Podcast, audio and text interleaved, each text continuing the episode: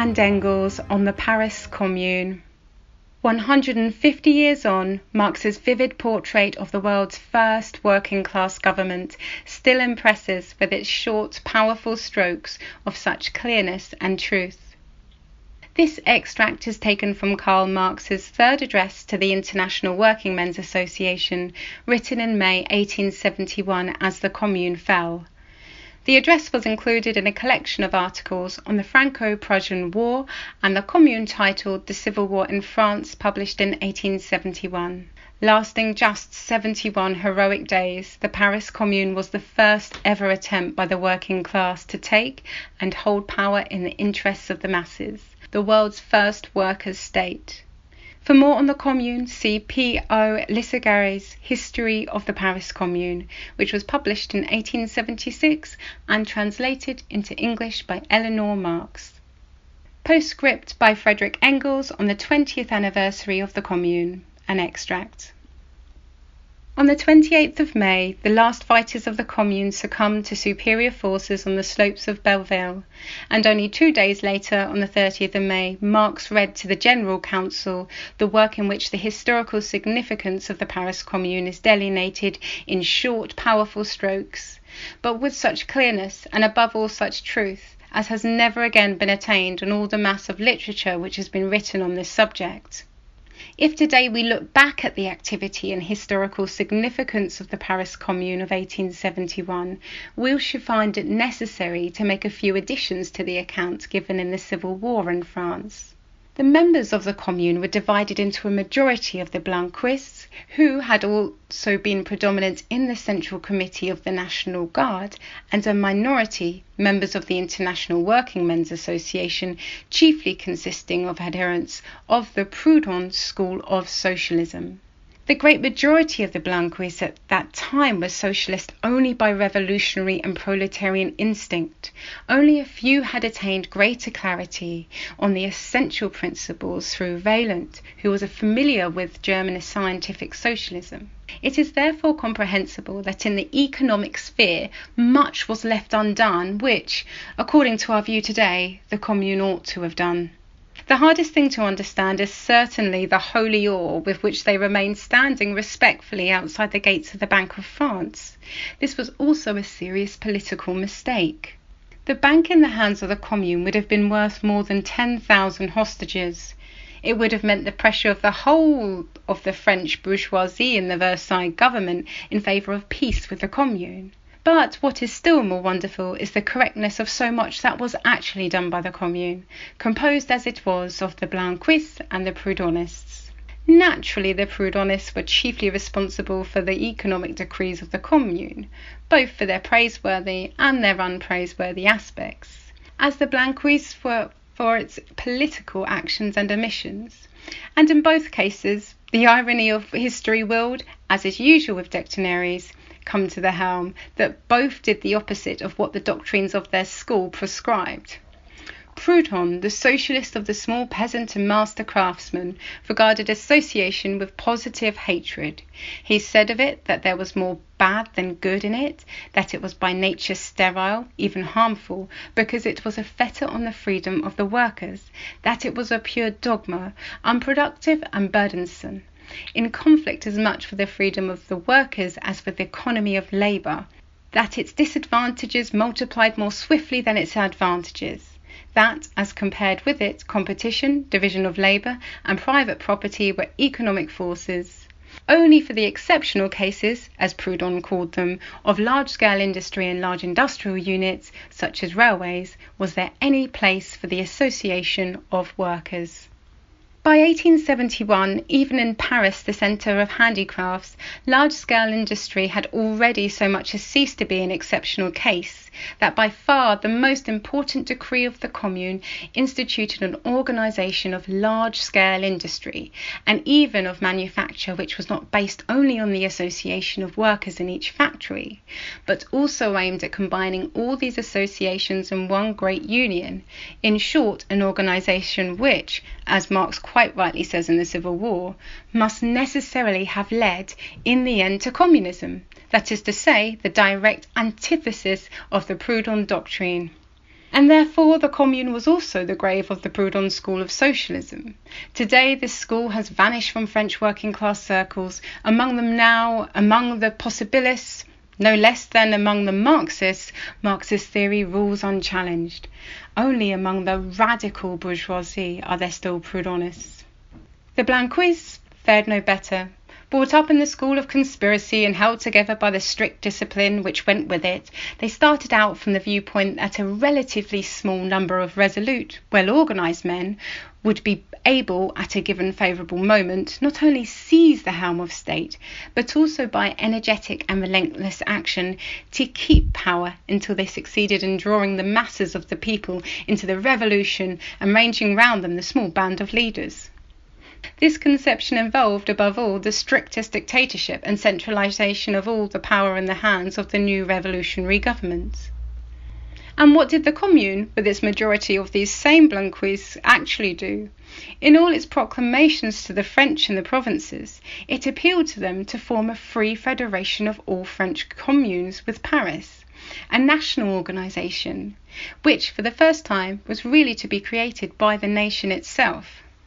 It was precisely the oppressing power of the former centralized government, army, political police, and bureaucracy which Napoleon had created in 1798, and since then had been taken over by every new government as a welcome instrument and used against its opponents. It was precisely this power which was to fall everywhere, just as it had already fallen in Paris. From the outset, the Commune was compelled to recognize that the working class, once come to power, could not manage with the old state machinery. That in order to not to lose it again, its only just conquered supremacy, this working class must, on the one hand, do away with the old repressive machinery previously used against itself, and on the other, safeguard itself against its own deputies and officials by declaring them all without exception, subject to recall at any moment. What had been the characteristic attribute of the former state? Society had created its own organs to look after its common interests, originally through simple division of labour.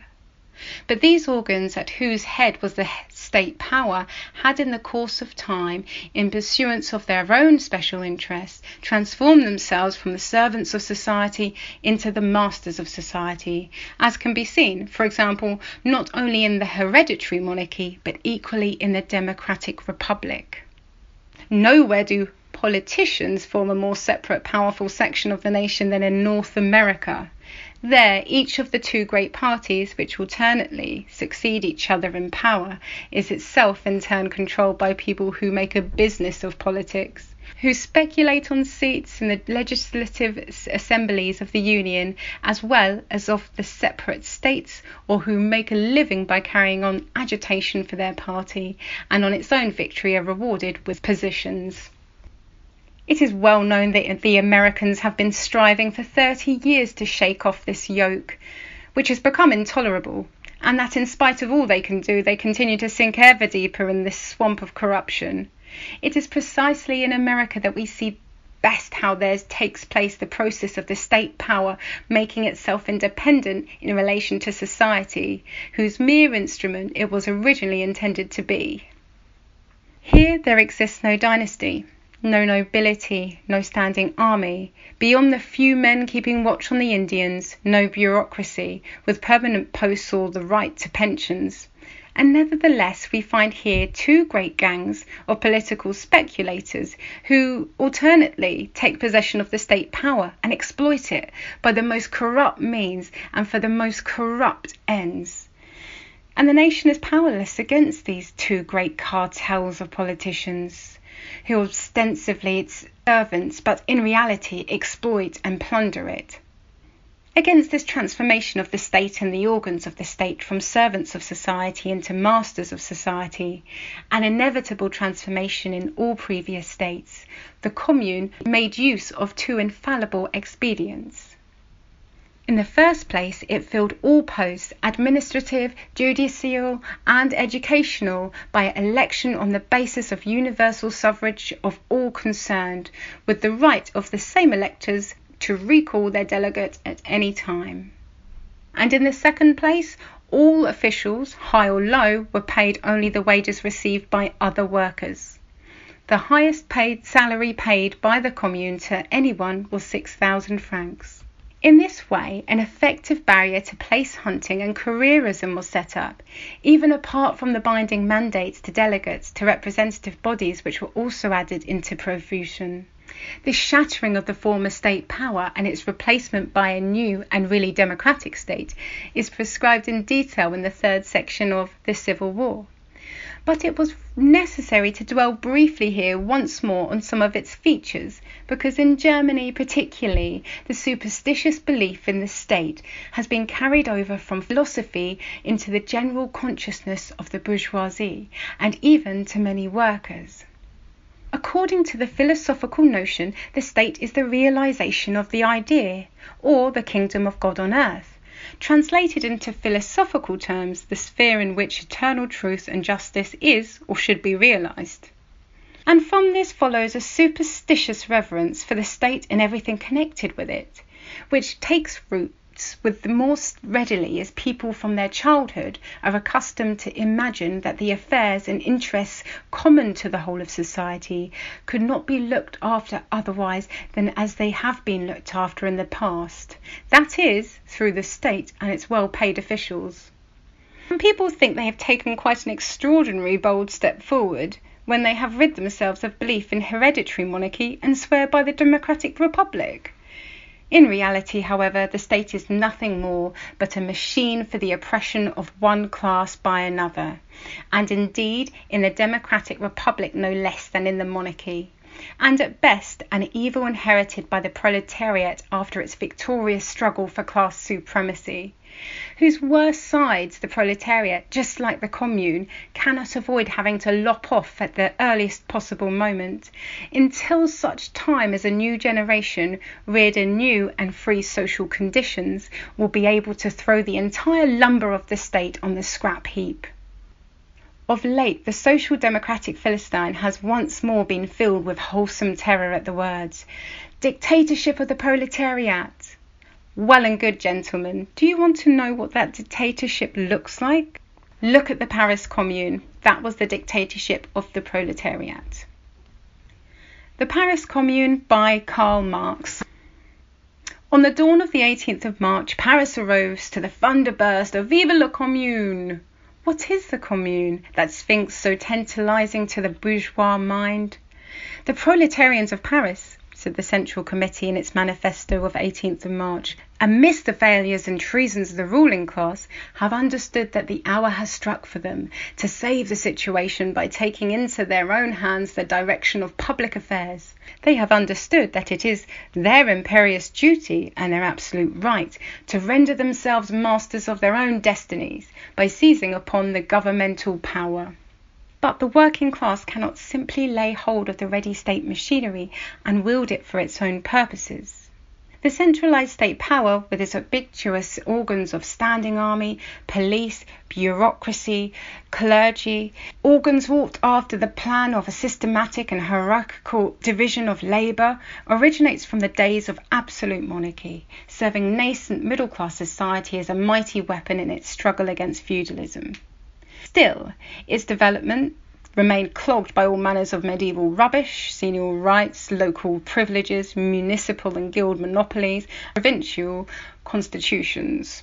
The gigantic broom of the French Revolution of the 18th century swept away all these relics of bygone times, thus clearing simultaneously the social soil of its last hindrances to the superstructure of the modern state edifice raised under the First Empire, itself the offspring of the coalition wars of old semi feudal Europe against modern France.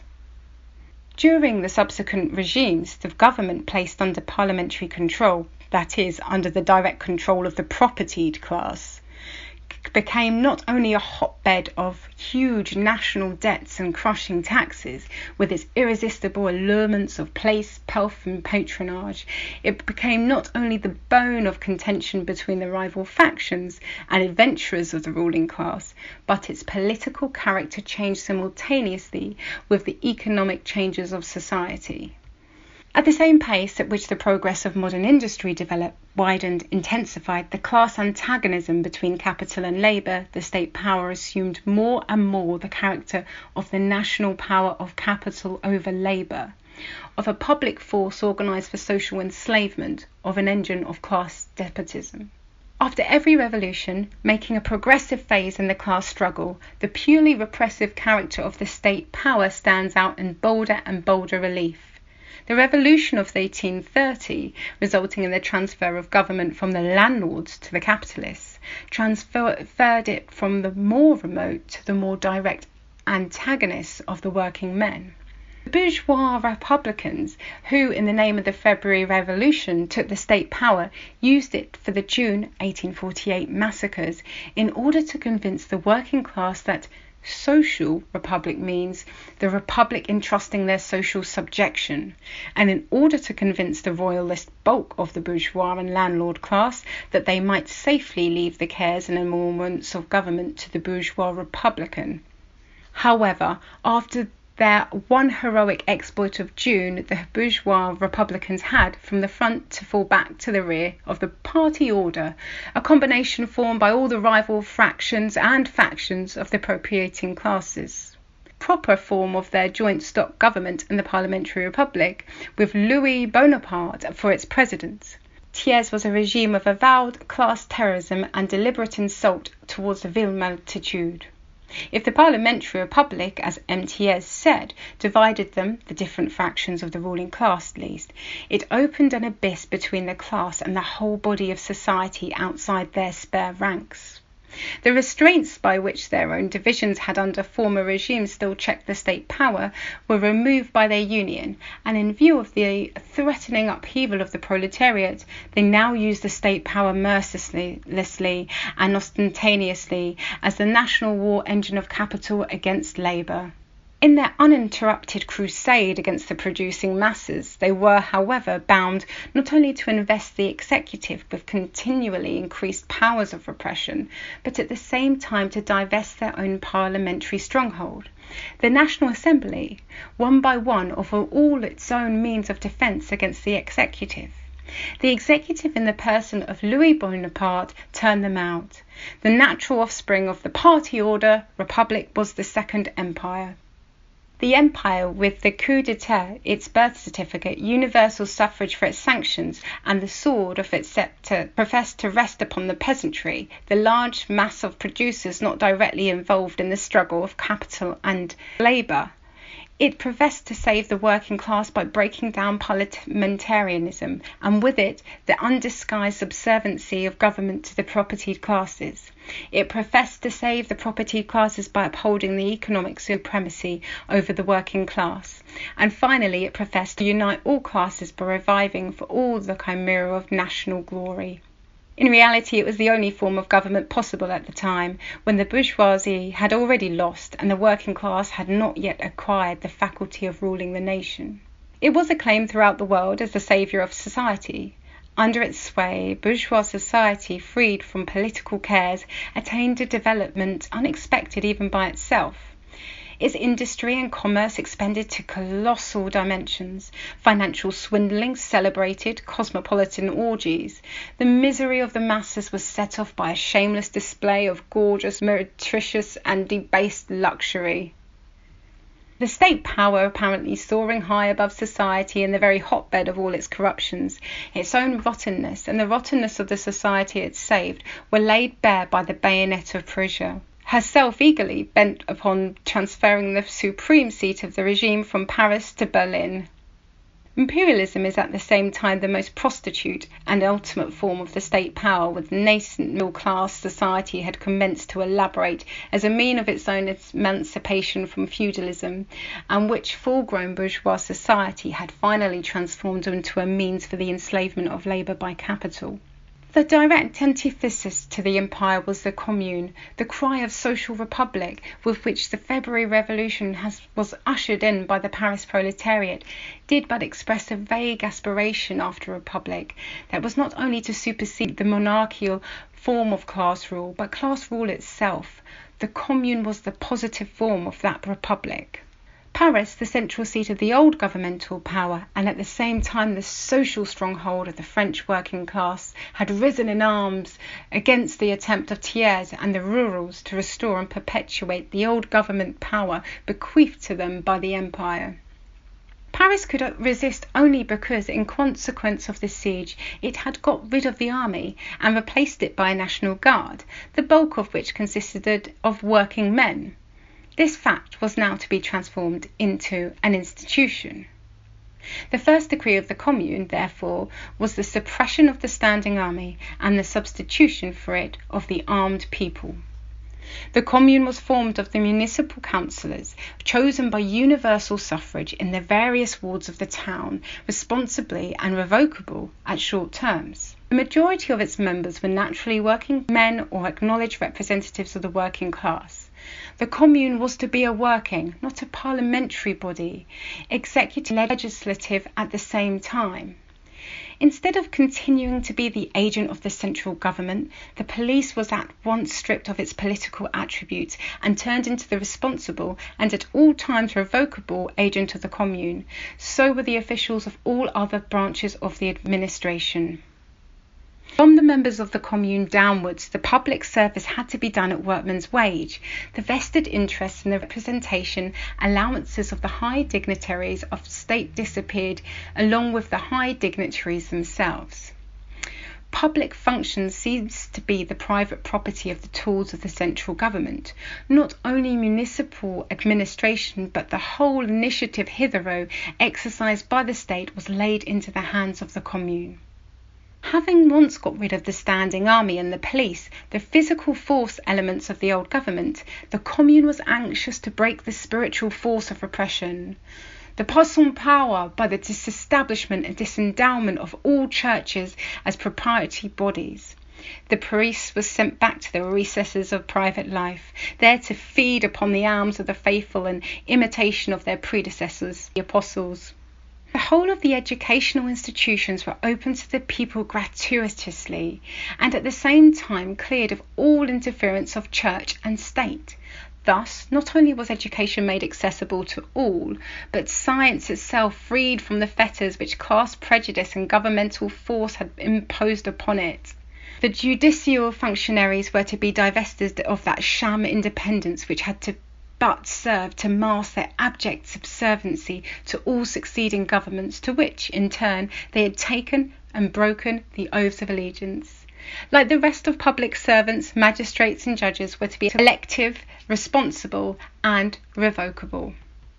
Paris Commune was, of course, to serve as a model to all the great industrial centres of France. The communal regime once established in Paris and the secondary centres, the old centralised government would in the provinces too have to give way to the self government of the producers. In a rough sketch of national organisation, which the Commune had no time to develop, it states clearly that the Commune was to be the political form of even the smallest country hamlet, and that in the rural districts the standing army was to be replaced by a national militia with an extremely short term of service. The rural communities of every district were to administer their common affairs by an assembly of delegates in their central town, and these district assemblies were again to send deputies to the national delegation in Paris, each delegate to be at any time revocable and bound by the mandat imperatif of his constituents, the formal instructions. The few but important functions which would still remain for a central government were not to be suppressed, as has been intentionally misstated, but were to be discharged by communal and thereafter responsible agents. The unity of the nation was not to be broken, but on the contrary to be organized by communal constitution and to become a reality by the destruction of the state power, which claimed to be the embodiment of that unity independent of and superior to the nation itself, from which it was but a parasitic excrescence. While the merely repressive organs of the old governmental power were to be amputated, its legitimate functions were to be wrested from an authority usurping preeminence over society itself, and restored to the responsible agents of society. Instead of deciding once in three or six years which member of the ruling class was to misrepresent the people in Parliament, universal suffrage was to serve the people, constituted in com- communes as individual suffrage serves every other employer in the search for the workmen and managers in his business. And it is well known that companies like individuals in matters of real businesses generally know how to put the right man in the right place, and if they for once make a mistake, to redress it promptly. On the other hand, nothing could be more foreign to the spirit of the Commune than to supersede universal suffrage by hierarchical investiture.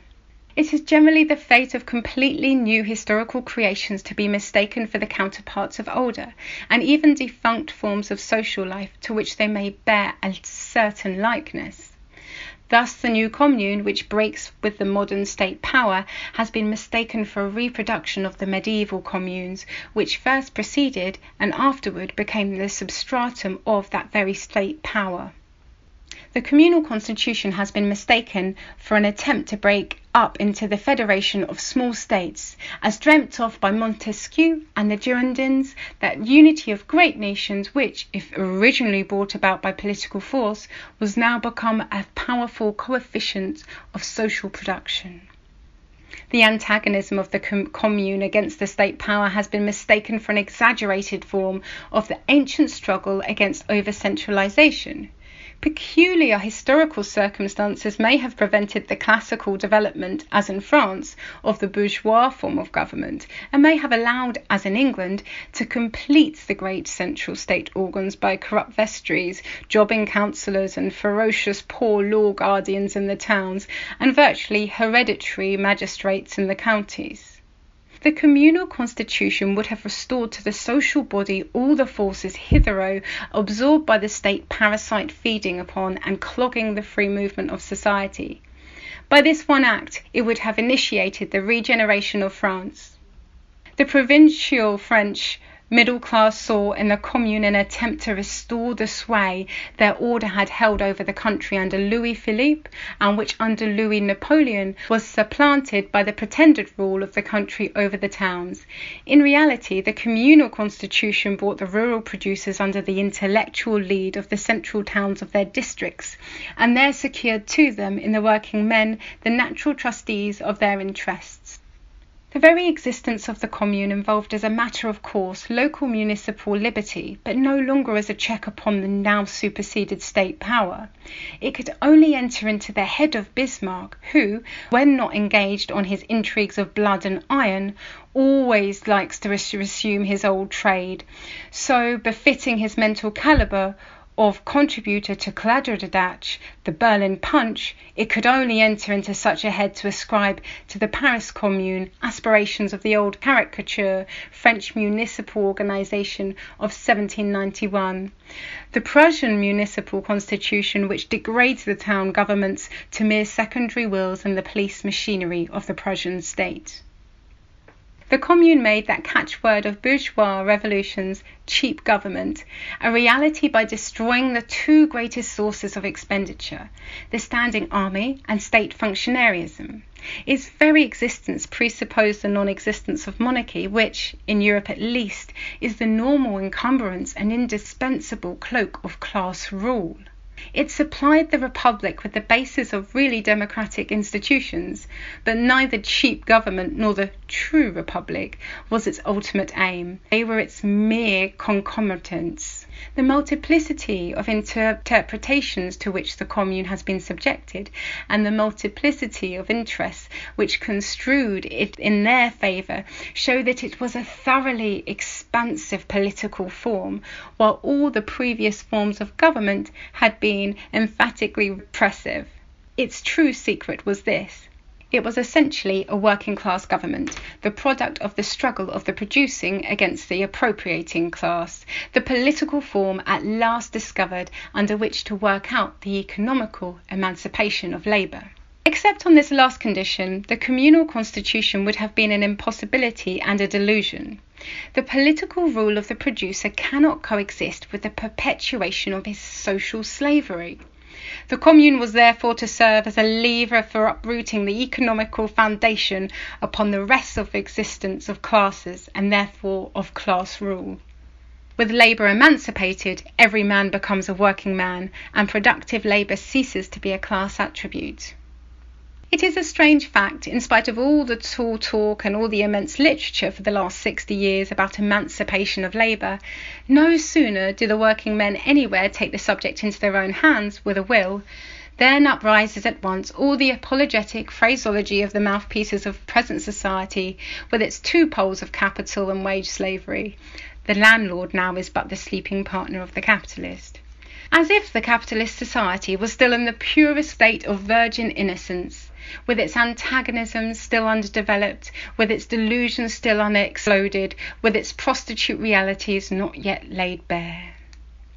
The Commune, they exclaim, intends to abolish property, the basis of all civilization. Yes, gentlemen, the Commune intended to abolish the class property which makes the labour of many the wealth of the few. It aimed at the expropriation of the expropriators.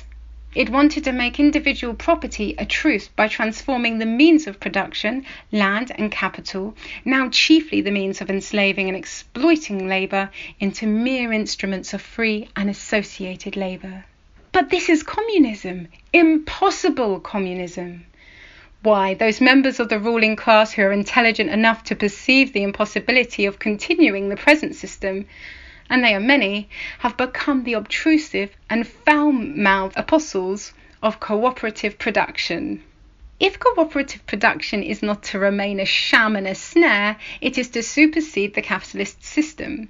If united cooperative societies are to regulate national production upon a common plan, thus taking it under their own control and putting an end to the constant anarchy and periodical convulsions which are the fatality of capitalist production, what else, gentlemen, would it be but communism? Possible communism. The working class did not expect miracles from the Commune. They have no ready made utopias to introduce par décret de peuple. They know that in order to work out their own emancipation, and along with that a higher form to which present society is irresistibly tending by its own economical agencies, they will have to pass through long struggles, through a series of historic processes transforming circumstances and men. They have no ideals to realise, but to set free the elements of the new society with which the old collapsing bourgeois society itself is pregnant. In the full consciousness of their historic mission and with heroic resolve to act up to it, the working class can afford to smile at the coarse invective of the gentleman's gentleman with pen and inkhorn, and at the didactic patronage of well wishing bourgeois doctrinaires pouring forth their ignorant platitudes and sectarian crotchets in the oracular tone of scientific infallibility. When the Paris Commune took the management of the revolution in its own hands, when plain working men for the first time dared to infringe upon the governmental privilege of their natural superiors, and under circumstances of an unexampled difficulty, performed at its salaries the highest of which barely amounted to one fifth of what, according to high scientific authority, the, is the minimum required for a secretary to a certain metropolitan school board, the old world writhed in convulsions of rage at the sight of the red flag, the symbol of the Republic of Labour floating over the Hotel de la Ville. And yet, this was the first revolution in which the working class was openly acknowledged as the only class capable of social initiative, even by the great bulk of the Paris middle class shopkeepers, tradesmen, merchants, the wealthy capitalists only excepted. The Commune had saved them by a sagacious settlement of that ever recurring cause of dispute among the middle class themselves, the debtor and the creditor accounts. The same portion of the middle class, after they had assisted in putting down the working men's insurrection of June 1848, had been at once unceremoniously sacrificed to their creditors by the then Constituent Assembly. But this was not their only motive for now rallying around the working class. They felt that there was one alternative the Commune or the Empire, under whatever name it might reappear. The Empire had ruined them economically by the havoc it made of public wealth, by the wholesale financial swindling it fostered, by the props it lent to the artificially accelerated centralisation of capital and the concomitant expropriation of their own ranks. It had suppressed them politically. It had shocked them morally by its orgies. It had insulted their Voltairianism by handing over the education of their children to the Frères Ignorantins. It had revolted their national feeling as Frenchmen, precipitating them headlong into a war which left only one equivalent for the ruins it made the disappearance of the Empire. In fact, after the exodus from Paris of the high Bonapartist and capitalist Boheme, the true middle class party of order came out in the shape of the Union Républicaine. Enrolling themselves under the colours of the Commune and defending it against the wilful misconstructions of Thiers. Whether the gratitude of this great body of the middle class will stand the present severe trial, time must show. The Commune was perfectly right in telling the peasants that its victory was their only hope.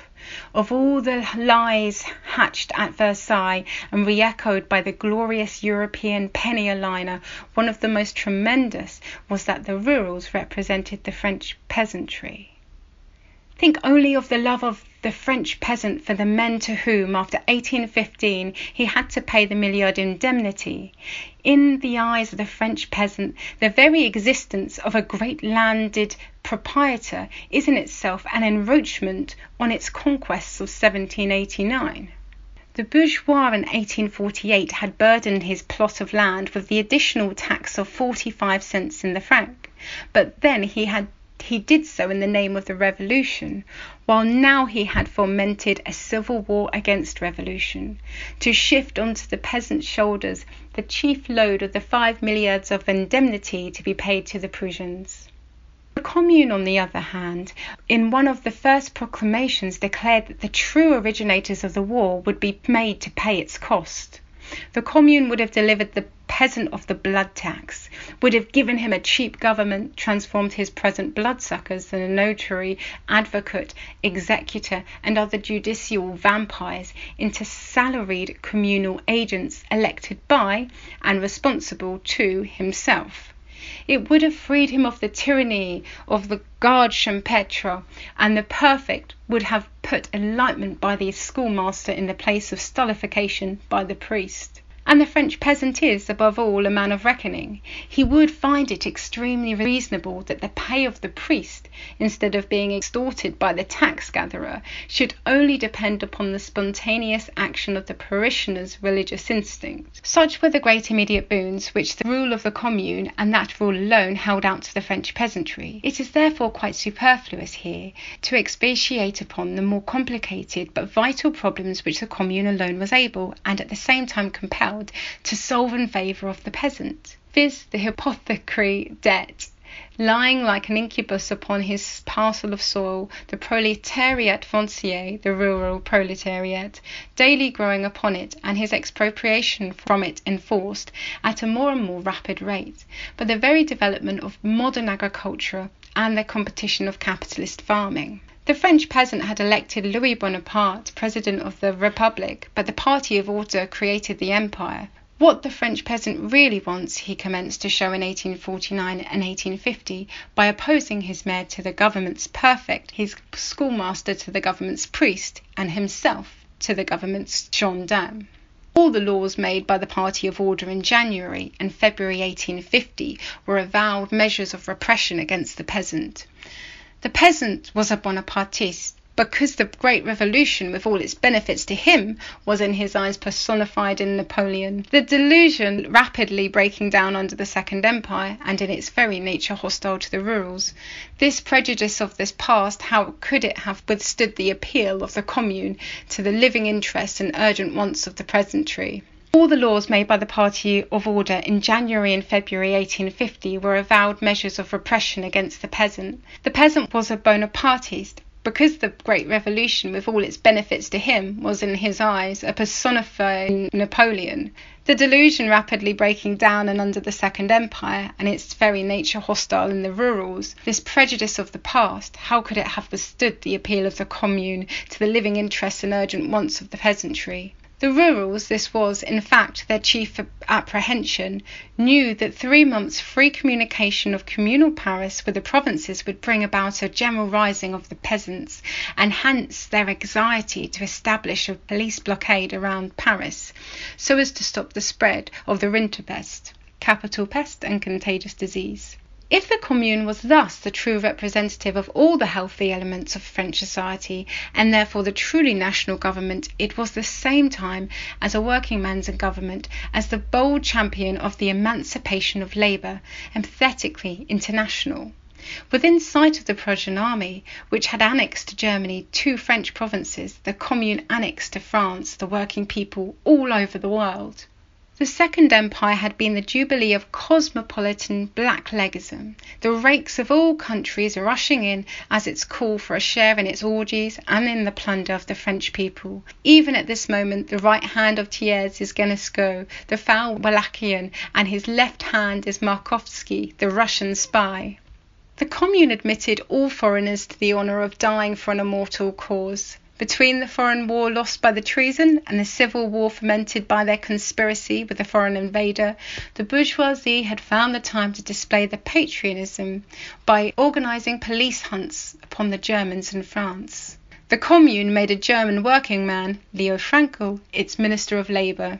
Thiers, the bourgeoisie, the Second Empire had continually deluded Poland by loud professions of sympathy, while in reality betraying her too, and doing the dirty work of Russia. The Commune honoured the heroic sons of Poland J. Dabrowski and W. Wróblewski by placing them at the head of the defenders of Paris and to broadly mark the new era of history it was conscious of initiating under the eyes of the conquering Prussians on one side and the Bonapartist army led by the Bonapartist generals on the other, the Commune pulled down the colossal symbol of martial glory, the Vendôme column. The great social measure of the Commune was its own working existence. Its special measures could but betoken the tendency of a government of the people by the people. Such were the abolition of the night work of journeymen bakers, the prohibition under penalty of the employer's practice to reduce wages by levying upon the work people fines under manifold pretexts, a process in which the employer combines in his own person the parts of legislator, judge, and executor, and filches the money to boot. Another measure of this class was the surrender to associations of workmen, under reserve of compensation, of all closed workshops and factories, no matter whether the respective capitalists had absconded or preferred to strike work. The financial measures of the Commune, remarkable for their sagacity and moderation, could only be such as were compatible with the state of a besieged town. Considering the colossal robberies committed by the city of Paris by the great financial companies and contractors under the protection of Haussmann, the Commune would have had an incomparably better title to confiscate their property than Louis Napoleon had against the Orleans family.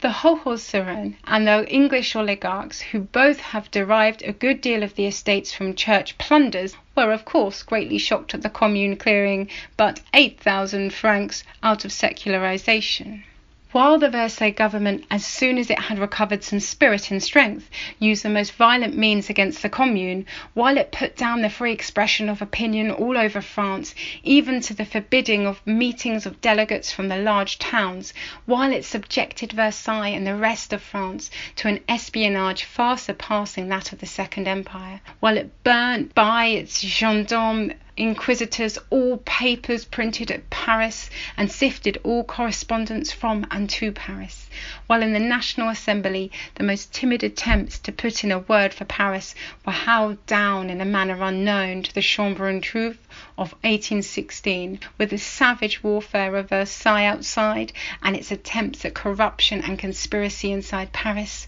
would the Commune not have shamefully betrayed its trust by affecting to keep all the decencies and appearances of liberalism as in a time of profound peace? Had the government of the Commune been akin to that of M. Thiers, there would have been no more occasion to suppress party of order papers at Paris than there was to suppress communal papers at Versailles. Versailles. It was irritating indeed to the rurals that at the very same time they declared the return to the Church to be the only means of salvation for France, the infidel Commune unearthed the peculiar mysteries of the Picpus nunnery and of the Church of Saint Laurent. It was a satire upon M. Thiers that, while he showered grand crosses upon the Bonapartist generals in acknowledgment of the mastery in losing battles, signing capitulations, and turning cigarettes at the Wilhelmsthal, the Commune dismissed and arrested its generals whenever they were suspected of neglecting their duties. The expulsion and arrest by the Commune of one of its members, Blanquet, who had slipped in under a false name, had undergone at Lyons six days' imprisonment for simple bankruptcy. Was it not a deliberate insult hurled at the forger, Jules Favre, the, still the foreign minister of France, still selling France to Bismarck, and still dictating his orders to that paragon government of Belgium? But indeed the Commune did not pretend to infallibility the invariable attribute of all governments of the old stamp. It published its doings and sayings, it initiated the public into all its shortcomings. In every revolution there intrude the side of its true agents, men of different stamp, some of them survivors of or devotees to past revolutions, without insight into the present movement, but preserving popular influence by their known honesty and courage, or by the sheer force of tradition; others mere brawlers who, by dint of repeating year after year the same set of stereotyped declarations against the government of the day, have sneaked into the reputation of revolutionists of the first water. After 18th of March some such men did also turn up, and in some cases contrived to play pre eminent parts. As far as their power went, they hampered the real action of the working class, exactly as men of that sort have hampered the full development of every previous revolution. They are an unavoidable evil. With time they are shaken off, but time was not allowed to the Commune. Wonderful indeed was the change the Commune had wrought in Paris no longer any trace of the meretricious Paris of the Second Empire. No longer was Paris the rendezvous of British landlords, Irish absentees, American ex slaveholders and shoddy men, Russian ex serf owners, and Wallachian boyards. No more corpses at the morgue, no nocturnal burglaries, scarcely any robberies, in fact, for the first time since the days of February 1848 the streets of Paris were safe, and that without any police of any kind. "We," said a member of the Commune, "hear no longer of assassination, theft, and personal assault. It seems, indeed, as if the police had dragged along with it to Versailles all its conservative friends." The cocottes chickens, prostitutes, had refound the scent of their protectors, the absconding men of family, religion, and above all property. In their stead the real women of Paris showed again at the surface, heroic, noble, and devoted, like the women of antiquity. Working, thinking, fighting, bleeding Paris almost forgetful in its incubation of a new society, of the cannibals at its gates, radiant in the enthusiasm of its historic initiative.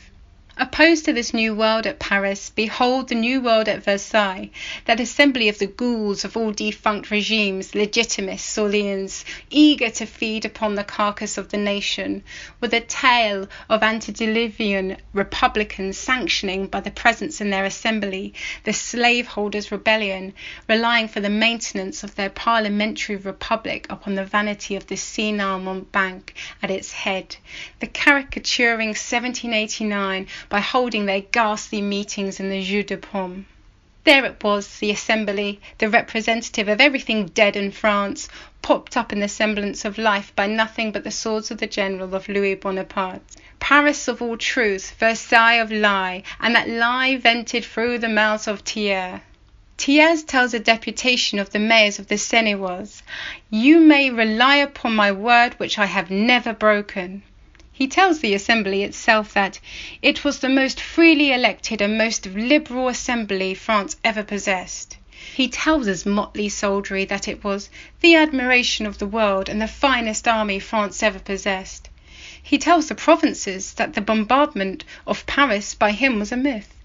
If some cannon shots have been fired, it was not the deed of the army of Versailles, but of some insurgents trying to make believe that they are fighting, while they dare not show their faces. He again tells the provinces that the artillery of Versailles does not bombard Paris but only cannonades it. He tells the Archbishop of Paris that the pretended executions and reprisals attributed to Versailles troops were all moonshine. He tells Paris that he was only anxious to free of the hideous tyrants who oppress it, and that in fact the Paris of the Commune was but a handful of criminals. The Paris of M. Thiers was not the real Paris of the Ville Multitude, but a phantom Paris. The Paris of the francs-fileurs the Paris of the boulevards, male and female, the rich, the capitalist, the gilded, the idle Paris, now thronging with its lackeys, its blacklegs, its literally bonhommes, its cocottes and Versailles, Saint Denis, Rueil, and Saint Germain considering the Civil War was an agreeable diversion, eyeing the battle going on through telescopes, counting the rounds of cannon, swearing by their own honour and that of their prostitutes that the performance was far better got up than it used to be at the Porte Saint Martin. The men who fell were really dead, the cries of the wounded were cries in good earnest, and besides, the whole thing was so intensely historical. This is the Paris of M. As the immigration of Coblentz was the France of M. de Calonne.